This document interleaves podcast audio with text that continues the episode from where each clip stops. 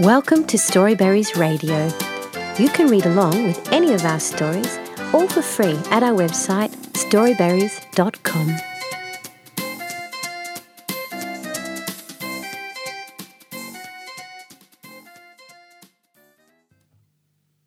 Windy and the Lost Key A Christmas Story by Harry Brown and A. M. Brown. Chapter 1 The adventure began in the early hours of one Christmas morning. It was two o'clock when the sisters woke up. Marie, who was a light sleeper, was feeling giddy with excitement at the thought of Father Christmas visiting with all their presents, so excited that she had not been able to eat all her dinner the previous night. Unfortunately, they had to share a bedroom, mainly because Debbie didn't like sleeping on her own. She snored and talked in her sleep too. Often they kept each other awake, laughing and giggling until Mum or Dad came in to tell them off. When they went to bed the night before our story, they had really tried to stay awake, but after having a very busy Christmas Eve going to see Father Christmas at the local department store in town, they had both fallen asleep as soon as their heads had touched the pillows. Now, awake again, they wondered if Father Christmas had been to their house yet. Excited to see what he had brought them, the sisters got out of bed, put on their slippers, and crept down the stairs, remembering to step over the creaky floorboard, as they didn't want to disturb their parents, who were sleeping soundly in the bedroom next door. They could hear their dad snoring, so were quietly confident that they were safe from being caught. As they reached the bottom of the stairs, they crept along the hallway and stood inside the doorway to the playroom. I don't think he's been yet. It might be too early, whispered Marie as she walked into the playroom, closely followed by her sister, who was holding onto the back of Marie's nightdress. Then the two girls heard something strange. What's that noise? whispered Marie, looking around. It sounds like someone is crying, replied Debbie, trying to see where the noise was coming from. The playroom was a large rectangular room with mismatched wooden furniture. The floor was laminated and the walls were painted in an eggshell blue. The room was lit by two wall lamps. Overall, it had a fairy tale like look to it. In one corner of the playroom, next to the rocking chair, near the doll's house, sat a rag doll facing the wall. She had long blonde hair, which she wore in pigtails tied with a shiny pink ribbon a red dress with white spots, and the reddest, shiniest shoes with a shiny black buckle right at the centre. She was crying, and the closer the girls got to her, the louder her crying became. Big fat tears were rolling down her red cheeks, splashing onto her spotted dress. At first they didn't notice what was lying in her lap. As they tiptoed closer, they saw it was a little white sausage dog with pointy ears. It looked very dirty and frightened, and was shaking nervously, as it saw them watching him. Who are you, and why are you crying? asked Marie shyly. The doll slowly turned around to face them, and still holding the dog in her arms, jumped up with a start and looked at the two sisters. My name is Katy, and I've fallen off Father Christmas's sleigh, said the little doll, still crying big fat tears. Please stop crying, said Debbie, giving Katy her favourite handkerchief out of her pyjama pocket. She reached out and began stroking the little dog gently, as he was still shaking too. How on earth did you manage to fall off Father Christmas's sleigh? asked Marie. This little dog was blown off the sleigh by a very strong wind. I tried to hold on to him, but I fell off myself, said Katy through her tears as she cuddled her new-found friend and tried to wipe her tears away with Debbie's handkerchief at the same time. When I saw your friendly looking house, I managed to squeeze us both in through your playroom window. I hope you don't mind. What's the little dog's name? asked Debbie. I don't know, said Katy. I've tried to ask him, but he hasn't made a sound since he fell off the sleigh, and I picked him up. Then we shall give him a name, said Marie bossily, because he was blown off the sleigh by a strong wind. Let's call him Windy. Do you like your new name, Windy? asked Marie, gently stroking the still frightened dog. Windy can't answer you, said Katy in a sad voice. Why not? asked Marie. Because he has lost his bark, replied Katy. Lost his bark? cried Debbie in surprise, starting to laugh. Who ever heard of a dog losing his bark? Well, you see, Debbie, Windy is a clockwork dog, and when he fell off the sleigh, he lost the key that winds him up. It was carried away with the wind, and I couldn't catch it, so until his key is found, he will not be able to bark or make any noise at all, explained Katy sadly. Windy nodded his head in sorrowful agreement. His hearing was working fine, and he had thankfully stopped shaking. But how do we get him another key? asked Marie. Can we go and buy one? There is only one way, I'm afraid, said Katy. Windy must be taken back to Toyland so that we can ask the toy maker for another key from his workshop. How do we get to Toyland? asked Debbie in a disbelieving voice, secretly not sure she believed in Toyland, even though she was talking to a doll and a clockwork dog. By magic, replied Katy wistfully. That's silly. I don't believe in magic, scoffed Debbie, rather rudely, realizing how silly that sounded. If you don't believe me, I can show you right now, Katy told her. She began rubbing one of her red shoes with her left hand, and using her right hand, pointed a finger in Debbie's direction. In an instant, Debbie started to rise slowly into the air and floated all around the playroom, her slippers barely missing the books and toys on the bookshelves. The little white dog was so afraid that he quickly scampered into the doll's house and peeped through a window to watch the flying little girl. Now do you believe in magic? laughed Katy, looking up at Debbie. You look like a flying canary in your yellow pajamas, said Marie. Please let me down. I do believe in magic now, I really do, yelled Debbie, still flying around the playroom, having to cover her eyes with her hands. Katy clicked her fingers, which broke the magic spell. Debbie gently and slowly came sailing to the floor, landing rather more heavily than she would have liked on some floor cushions in the corner of the playroom. She sat there for a second, feeling quite bewildered. All right, now that you've shown us that you can do magic, please tell us how we can get to Toyland so we can help Windy, said Marie, as Debbie, having recovered from flying, went to the doll's house, picked up Windy, and gave him a kiss on his nose. A trip in a golden coach is what will get us to Toyland, said Katy, looking around the playroom for what she needed. She saw the sisters' very tall Christmas tree sitting in the corner, all lit up and sparkling with baubles and tinsel. Do you see those fairy lights hanging on your Christmas tree? asked Katy, pointing towards the tree. Yes, I see them, answered Marie. They are shaped like golden coaches. My dad bought them for my mum last Christmas as a present. Well, watch them very carefully, said Katy, as once again she rubbed her red shoe with her left hand and pointed with her right hand towards one of the golden coaches hanging on the tree. There was a flash of light, like a sparkler on bonfire night being lit, and suddenly there appeared out of nowhere a full sized golden coach in the middle of the playroom. Oh my goodness! shouted Debbie and Marie at the same time. Then they covered their mouths with their hands, suddenly realizing that they were being very loud. The golden coach filled the room. It looked old, disused, and dilapidated. I really hope you can change that back again, Debbie said, looking unsure all of a sudden. Of course I can, but for now we shall use it to get us to the city of Arboron, where Toyland is, said Katy, inviting Marie and Debbie to climb inside. How can we go anywhere in that? grumbled Debbie. It looks like it will collapse at any minute, and it has no horses to pull it, and everyone knows that horses pull coaches. Also, we haven't had our breakfast yet, she moaned, rubbing her tummy. Anything is possible on Christmas Day with a little bit of magic, said Katy, as she magically rubbed her shoes and a mug of hot chocolate and biscuits suddenly appeared in both of the girls' hands. They greedily ate the biscuits and drank the hot chocolate. Just as they had finished their drinks, the coach began to lift very slowly off the floor, wobbling a little as it got its balance. Suddenly, with a whoosh, it went flying through the open playroom window. Either the window had gotten bigger or the coach had gotten smaller. Neither sister was sure. Chapter 2 Marie and Katy were sitting on the floor of the coach, holding hands, and Debbie was looking through one of the windows, holding Windy tightly in her arms so that he could see the view. They flew off into the morning sky, flying swiftly over the rooftops. Look, Windy, there's my school, shouted Debbie excitedly. There's my teacher, Mrs. Tadpole, taking her dog for a walk. Hello, Mrs. Tadpole. Merry Christmas, cried Debbie out of the coach window.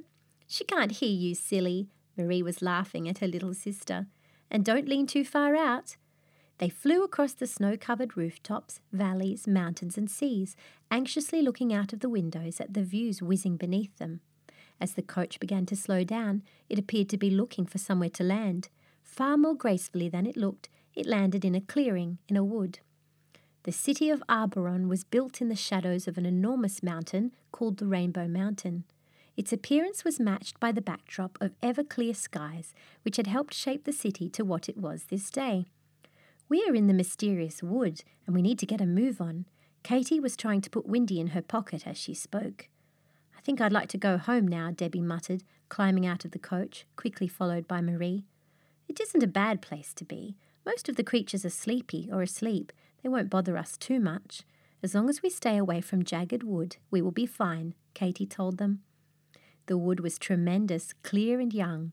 Its canopy was marked by willow, sycamore, and oak, their crowns allowed cascading lights to shimmer through. Swooping branches swayed from the willow trees, and a variety of flowers, which desperately tried to avoid the shadows, looked almost out of place in the otherwise uniform scenery. A disharmony of beastly noises echoed in the air and clashed with the swaying of the tree tops in the wind. Where is Jagged Wood? asked Debbie and Marie. Beyond the Rainbow Mountain, said Katy. Where is Rainbow Mountain? chorused the sisters. Changing the subject and realizing the girls were still wearing their nightwear, Katy turned to them both. Now, before we go, you must both have some decent clothes, so stand still a minute. First, she pointed to Marie.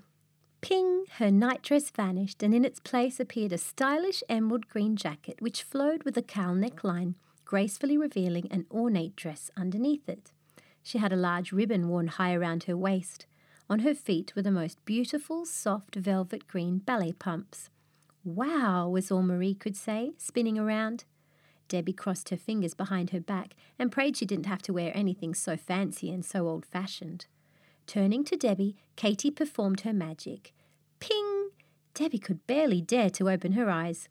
In place of her favourite pair of yellow pyjamas, she wore an ornate top.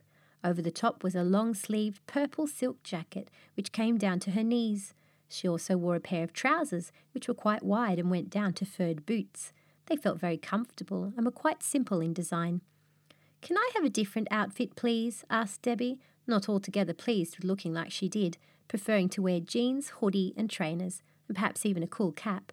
No, there isn't time, Katy whispered, starting to walk quickly down one of the paths signposted to Toyland. As they made their way down the winding, uneven path, they saw the silhouettes of creatures similar to those you would see at home in your garden or when out for a walk. They saw thin creatures, crawling creatures, and what they thought might be hairy creatures of some sort. Debbie kept brushing tiny creatures off her coat until Marie told her to stop it. They could feel their excitement rising as a whole new world unfolded before them. Chapter 3 Eventually, they came across a weeping willow tree with attractive trailing branches and leaves, so long and green that they seemed to reach for miles. They looked like long fingers crawling over the floor. The gang stopped and stood in front of the tree. They looked up and up and up. It was so tall that they could barely see the sky beyond. Wow! Marie and Debbie cried in unison. That's the crawling willow tree, said Katy. It's so big, whispered Debbie trying to catch Windy as he began running and jumping around the tree trunk, biting at the leaves as they wrapped themselves around his long body. As long as this willow tree is alive and green, it will protect all who live in Arboron Kingdom, especially Rainbow Mountain. Those who have tried to kill it have never been seen again. Stories are told that they get picked up by the long crawling branches, which wind themselves around the bodies of their enemies and lift them high up into the top of the tree. Why would anybody want to kill such a magnificent tree? And why does Rainbow Mountain need protecting? asked Marie. Inside Rainbow Mountain, inside a chest, lie many precious stones called obsidians. Many years ago, this volcanic glass was mined and used by armies to make powerful daggers and swords to defeat their enemies and win many battles. Its imposing, mysterious black hue has perhaps also made it an amulet of protection, said Katy. It's been said to contain potent properties which make for a great defensive spell. They hurried on past the crawling willow tree and came to a clearing in the wood.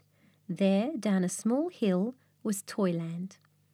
As they entered the rather large wooden gates, which were guarded by two very serious looking toy soldiers, into Toyland, the first building they saw was the town hall. It was truly an eerie sight. So many toys forgotten, no matter how many toys made their home in this land now, you couldn't help but be overcome with loneliness. Life had not just come to a stop, it had completely disappeared. From the outside, the town hall looked uncomfortable, uninviting, and unfriendly. Large stones and stone beams made up most of the building's outer structure. It was impossible to see through the closed window, but the sombre mood from within could be felt outside. Yet there was something in the air, a sense of magic and new life just around the corner. The group hurried past the town hall. First, we must find Mr. Woodworm, the toy maker, said Katy. He makes all the toys in Toyland, so he will definitely have a key that will help make Windy bark again. There is Mr. Woodworm's shop, Marie pointed out, seeing the sign for the toy shop before the others did. As they headed up the path towards the shop, it was easy to see its similarity to the structure of a house you would live in, with its low, square shaped roof covered in red tiles. One small chimney poked out of the centre of the roof. Many smaller windows let in plenty of light to the rooms below, on either side of the path was a modest garden, covered mostly in grass and a few flower patches, and with a small pond. The sign above the front door said the Nodding Toad Shop, and an actual green toad sat bobbing about on the spot. As they entered through the old wooden door, they were welcomed by the crackling and heat of a roaring fire at the far end of the room. Mr. Woodworm stood behind a large counter, coughing into a dirty handkerchief, and made no effort to acknowledge their presence. The shop itself was packed. Several long tables ran the length of the room and were occupied by what seemed to be dwarves working away quietly on a variety of broken toys. The gang had to weave their way through the tables to get to the counter, having to step over broken toys that littered the cobblestone floor. Good morning, Mr. Woodworm, greeted Katy politely as she gently took Windy from Debbie and put him on the counter. Hello, children, beamed Mr. Woodworm, looking up putting his handkerchief in his pocket and wiping his hands on his apron. He was a tall, round man with golden wavy hair slightly covering a craggy, happy face. Beady silver eyes, set deep within their sockets, watched protectively over his dwarf workers. What can I do for you on this fine Christmas morning? he asked. It's Windy, the clockwork dog, replied Katy. He was blown off Father Christmas's sleigh this morning. I tried to save him, but the wind was much too strong, and I got blown off too. And when we landed, I couldn't find the key to wind him up anywhere. Now poor Windy has lost his bark. Please, can you give us another key, Mr. Woodworm? Debbie pleaded, so we can wind Windy up and he can bark again. Mr. Woodworm walked over to the toy shop window and, rubbing his pointy chin, looked towards the sky. Turning back to the small group with a strange look on his face, he said, can you describe the wind for me, please, Katy? It was very strong, dark, and powerful. It was so cold, as though it could freeze us in minutes, she said, sounding suddenly very worried, and stroking Windy's head as though to calm herself as he nuzzled her hand. It stopped as soon as I climbed through Marie and Debbie's playroom window, she finished, looking at Mr. Woodworm. That, my dear, was no ordinary wind. Those were the dark elves. They now live in Jagged Wood, at the far side of Mysterious Wood, and are not to be trusted, Mr. Woodworm told them as he walked back to round the counter. The dark elves, said Debbie as she tried to comfort Marie, who was now hiding behind her little sister. Who or what are they? Mr. Woodworm rubbed the back of his thin neck and said, Dark elves are known for their aggression, deceit, and stealth. They are very brutal and cruel by nature, having little mercy when it comes to cheating, battling, or anything dealing with the life of another being. They have little respect for even their own kind at times, waging wars against each other. Katy, who'd been concentrating on Windy, suddenly spoke up. I thought it might be, but I wasn't sure. I've never seen one before. How did they come to be dark elves? asked Marie. Chapter 4 I will try to explain, said Mr. Woodworm. Hidden in the mysterious wood, just beneath the creeping willow tree, is the elven city of Litalos. The elf king, Alred, and his queen, Amera, had two children, a son, Dalamus, and a daughter, Anarina. They were loved so much, but were very different. Dalamus stood at over six feet tall, with long, sleek white blonde hair hanging over a thin, radiant face. Sparkling pink eyes, set well within their sockets, watched energetically over the woodlands he had worshipped for so long. He was cheeky and always fun to be around, playing tricks on his friends and family. Anarina also stood at almost six feet tall, with white, long, wavy hair and clear aquamarine eyes, a true angel amongst elves.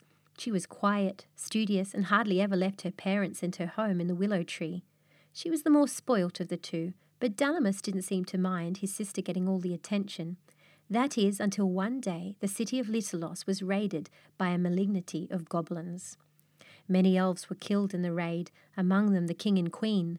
One goblin in particular, named Sluz, is the one who fired the arrows into Aured and Emeria. Sluz is the object of Dalamus's hunt. Dalamus has sworn to avenge their deaths and kill all the goblins in the kingdom by making a sword out of obsidian. Over time, he got together an army of elves. They were promised great fortunes if they brought him the key that unlocks the chest where the obsidian stones have lain buried for years. They failed in their quest, so he put a curse on them and turned them into wind creatures that now haunt the jagged wood. They are under a spell and must keep trying to find the key, for only then will the curse be lifted. Along with Dalamus, the dark elves will never stop hunting for it. Annarina wears a locket made out of obsidian around her neck, given to her by her father. She never takes it off, said Mr. Woodworm. Inside the locket is the key to unlock a chest in Rainbow Mountain, where the precious stones were placed many years ago after being mined by an army of dwarves. She made a promise to never lose the key and to keep the precious stones safe, as in the wrong hands they can cause great evil. Where does Annarina live now? asked Marie, finally creeping out from behind Debbie. At the top of Rainbow Mountain, in a castle that is heavily protected by a group of trolls whom she managed to rescue from Dalamus. She fled there after her parents were killed. She has tried many times to save her brother from the dark side, said Katy. The dark elves must have thought Windy's key was the key to unlock the chest. It is thought that Annarina sent it into the mortal world disguised as an ordinary key to keep it safe, but nobody knows where. Dalamus will not rest until he has that key, said Mr. Woodworm. There are only three things in the world that elves fear the sea in a storm, a night with no moon, and the anger of a gentle man, he told them. We should bring our dad out here then, said Marie in a quiet whisper, so only her sister could hear. She heard Debbie giggle and smiled to herself, imagining her dad out here. He would love an adventure. Looking at the faces of his expectant visitors, the toy shop owner walked out from behind the shop counter and stood in front of them. He took his glasses off his nose and spoke to them. I'm very sorry, children, but I cannot help you because I have no keys, said Mr. Woodworm, shaking his head and rubbing his chin.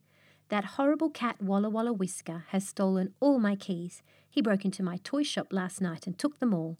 Do you know where he has taken them? asked Katy. To his cave in Rainbow Mountain, explained Mr. Woodworm, wiping his eyes with his handkerchief. And where is Rainbow Mountain? the sisters chorused, as they remembered Katy hadn't answered the question earlier. Out of Toyland, through the mysterious wood, past the crawling willow tree, on the edge of Jagged Wood, said Mr. Woodworm. Is Jagged Wood as scary as it sounds? said Marie. Jagged Wood is endless and dark. Coiling vines dangle from every tree. Flowers no longer grow in the rich soil, there is no colour in jagged wood. There are few creatures that live there. The ones that do are nocturnal and rely on their hearing and taste buds to get around. They have big eyes, but their sight is lacking. They have short beaks and no visible ears, and their heads are fairly large in comparison to their bodies. Let me get a map and I'll show you how to get to the Rainbow Mountain safely, said Mr. Woodworm. As he disappeared into the back of his shop through a curtain made of what looked like thousands of spider webs knitted together, a cat that was sitting next to the fire hissed loudly at Windy, who sat on the counter minding his own business. Windy, who was not used to cats of any description, shot up off the counter, jumped down onto the floor, and scuttled out of the front door. Debbie and Katy were looking at the map Mr. Woodworm was showing them, so didn't notice Windy's escape.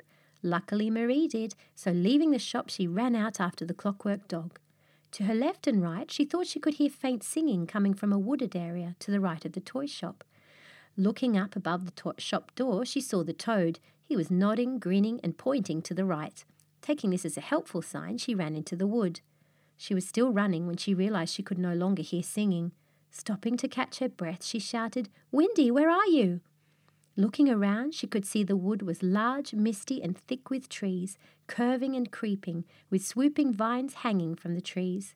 She could hear a mishmash of animal noises filling the air, and the smells transported her back in time, but she could not remember from where.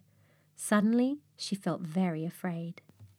Chapter 5 Still calling Windy's name, she began to tread very carefully over the creeping thick vines, aware they could wind around her ankles and trap her at any moment. Feeling a chill around her, she put up the hood on her coat, grateful for its thick material. As she put her hands in the deep pockets, she felt her left hand touch something. Lifting it out carefully, she saw that it looked very much like a magic wand. No, it couldn't be. Could it? Deciding anything was possible, she began looking around her, but seeing nothing in the thick mist, she held the wand in front of her face. She was not sure of what she was hoping it would do, and somehow thought she should come up with a magic spell like the one she had read about in Debbie's spell book last year. Wasn't really a book, more a pamphlet of instructions that came in the box, but Debbie insisted it was a book, and the magic made it look like a pamphlet. Her sister was a member of the magic circle and often performed tricks with dice, rope, and beakers to amuse her friends. She remembered one spell she read about in the pamphlet called Stultus Persogio. This was supposed to create a magical trail marking where somebody has walked. Hoping she was pronouncing it correctly, she held the wand out in front of her and cried Stultus Persuagio as she flicked her wrist as firmly as she could. Not expecting anything magical to happen, she was thrown slightly off balance as the appearance of the wand began to change into an intricate azure glowing shaft.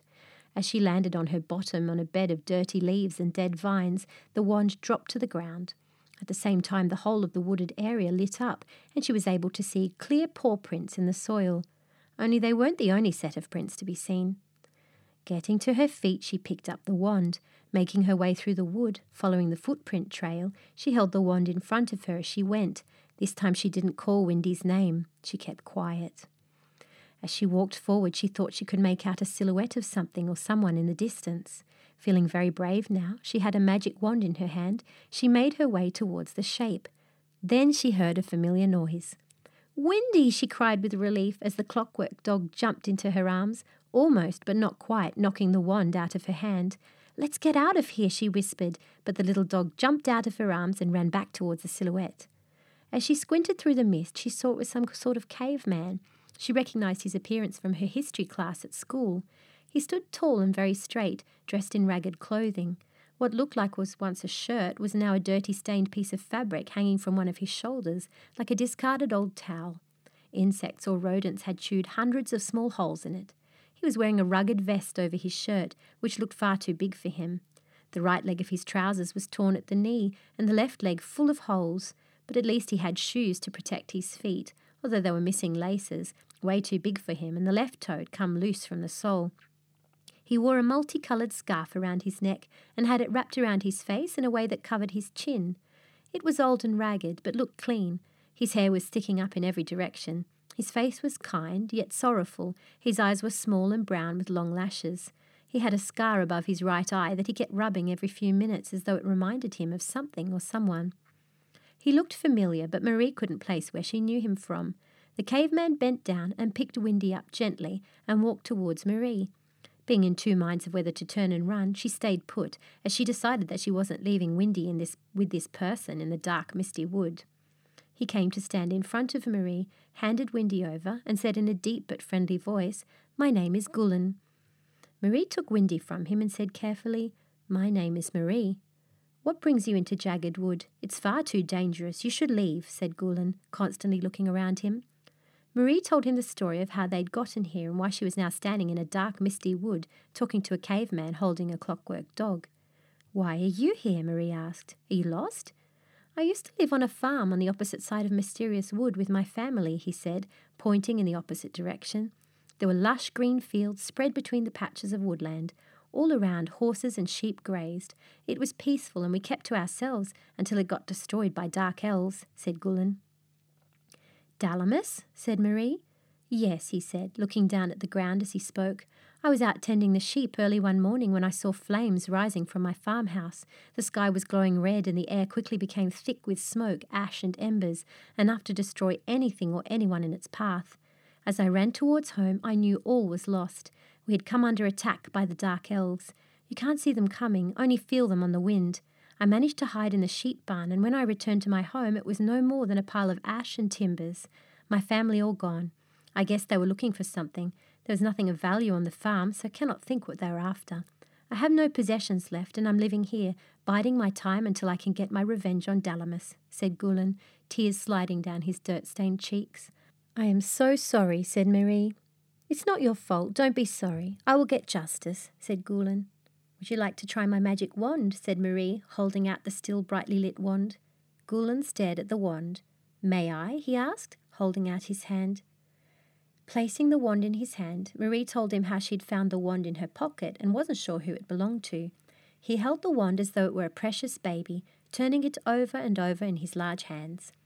This wand is made out of pine wood, which tends to favour those with a kind heart. The handle is made out of hazel wood, which in turn tends to seek out those with a talent for defensive spells. However, the combination of this strand of pine wood and hazelwood means that the wand will seek out somebody with a loyal heart, said Gulen, handing the wand back to Marie. What shall I do with it? said Marie. Let the wand decide, said Gulen, turning to walk away. I want to help you, said Marie. You will do so when the time is right, said Gulen, and vanished into the misty wood. Holding onto Windy very tightly so he couldn't escape her grip, and using the light from the wand, she made her way back through the wood to Mr. Woodworm's toy shop, hoping the others were not panicking about her disappearing. It didn't take her long. It was almost as though she had only just stepped out of the door of the toy shop, for in an instant she was back in front of the counter, in time to hear Debbie say, Then we shall go and get the keys back. She was studying the map that was laid out on the counter in front of them all, obviously without thinking, and as though she hadn't heard a word Mr. Woodworm said about those woodland creatures, and also as though her sister had not just vanished from the shop and appeared again out of nowhere. She took Windy off the counter and stepped into the street with Katy and Marie following. Be very careful, shouted Mr. Woodworm through the shop door as they left the toy shop. There are many creatures protecting Rainbow Mountain and its magical powers. They are not always fond of strangers, and Walla Walla Whisker is a very naughty, evil cat who doesn't like having visitors. We will be careful, yelled Marie as they all climbed into the golden coach. We shall get all of your keys back, Mr. Woodworm. Wait for us at the bottom of the mountain. She thought she sounded more confident than she felt. Chapter 6 they made their way back to the golden coach and waved goodbye until Mr. Woodworm, the toy shop, and Toyland were specks in the distance, while Windy raised a paw as once again they rose into the air and made their way to Rainbow Mountain. The heaven touching apex of Rainbow Mountain was drenched in a brilliant light. Spikes of thin light impaled the snow in a bristling, moving line. It seemed to radiate with magical energies, thanks to the precious stones buried deep inside its core. A new Elverden Kingdom castle had been built at the tip of the mountain, which protected the stones and the land in which it lies. This is where Anarina lived.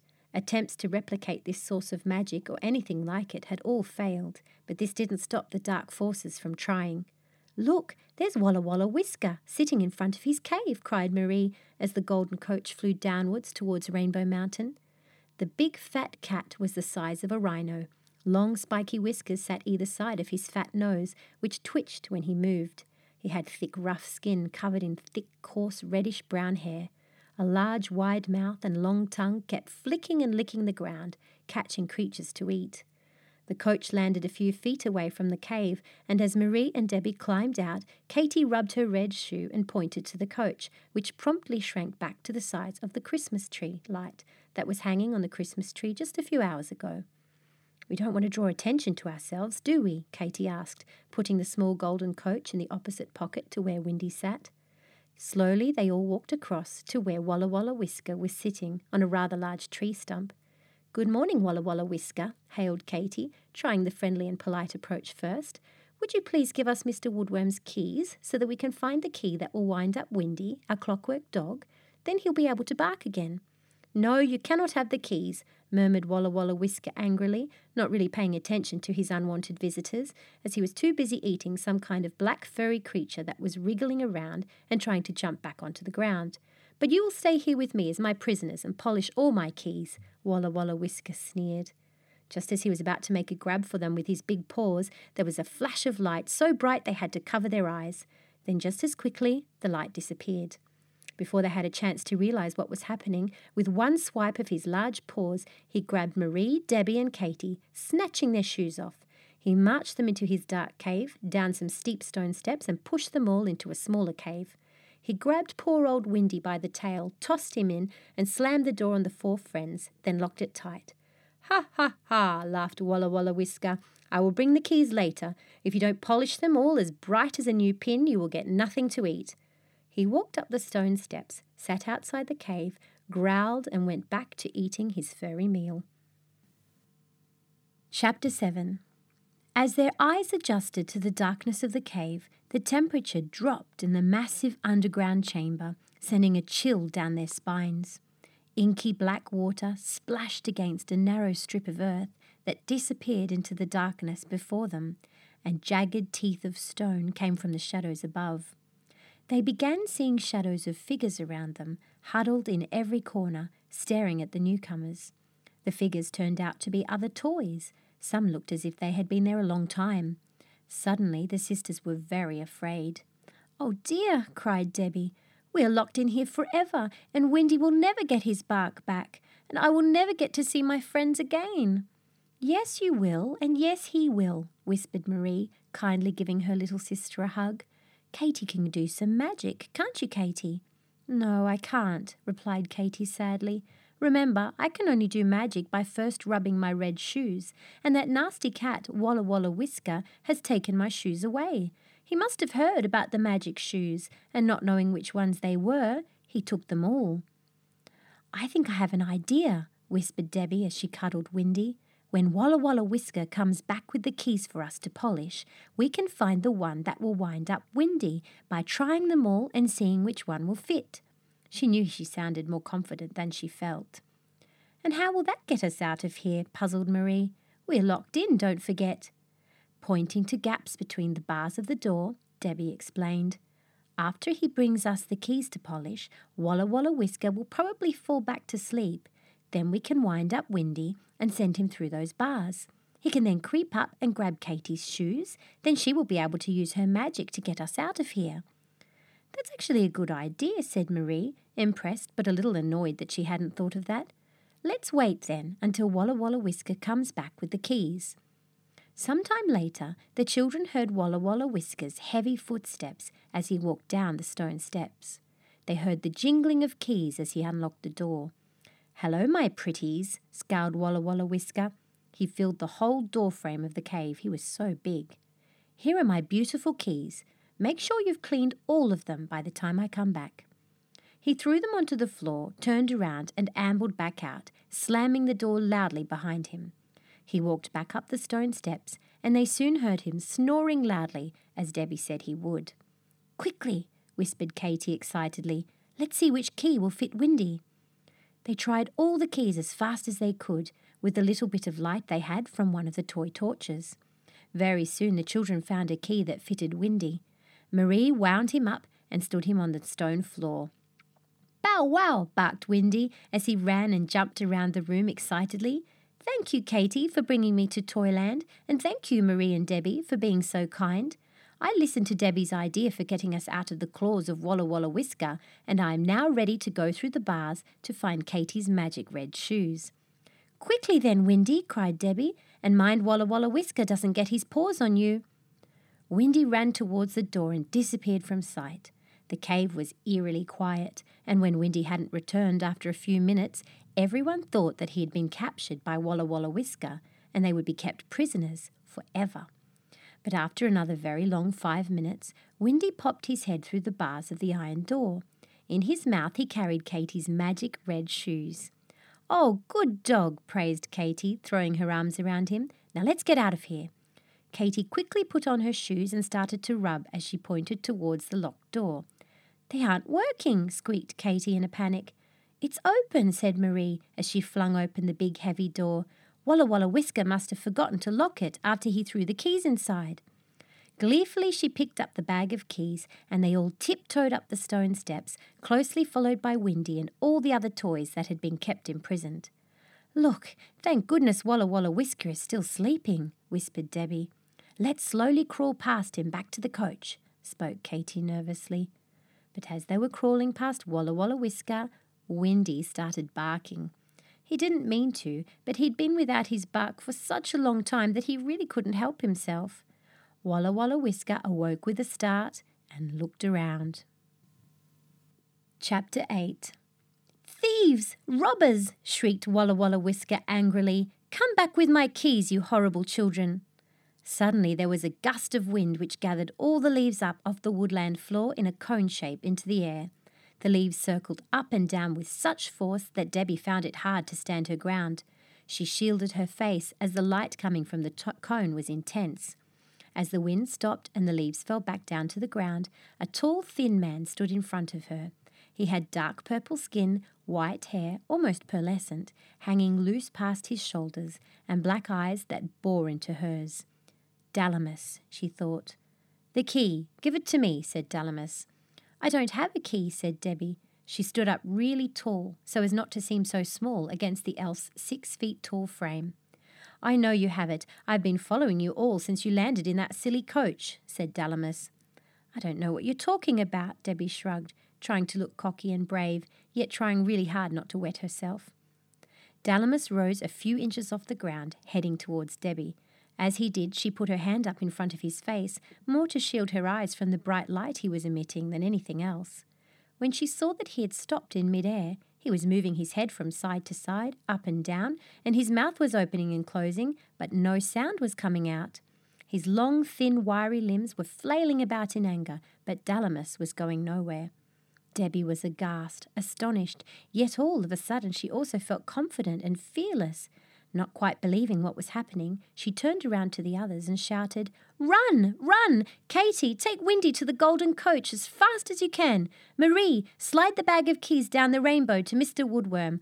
I will handle Dalamus and join you in the coach, she shouted, feeling very brave and quite the warrior. Marie was frozen on the spot, holding the bag of keys and staring at Dalamus. All she could think about was poor Gulen and his family being killed. She wanted to get the wand out of her pocket and put a horrible spell on him, but she couldn't get into her pocket, either of them. They seemed to be sewn together. Come back, come back, yelled Walla Walla Whisker. He wanted to chase after his prisoners with the keys. Instead, he found himself staring up at the evil Dalamus, the most feared elf of Arboron, being suspended in the air by a small child. He forgot all about the keys and made a dash back to the safety of his cave, swearing to never come out again. The toys disappeared very quickly, and Marie was much too fast for him anyway. She ran to the bottom of Rainbow Mountain, but couldn't see a rainbow anywhere.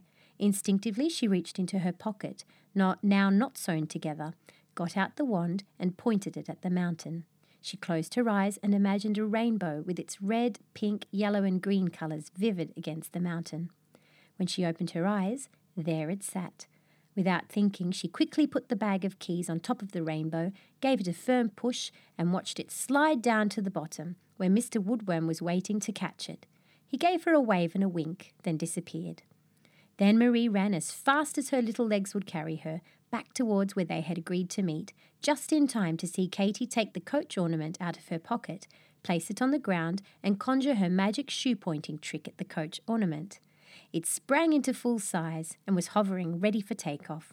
All the while, Windy was hanging out of her coat pocket, barking madly at the funny, dark, angry elf hovering in the air.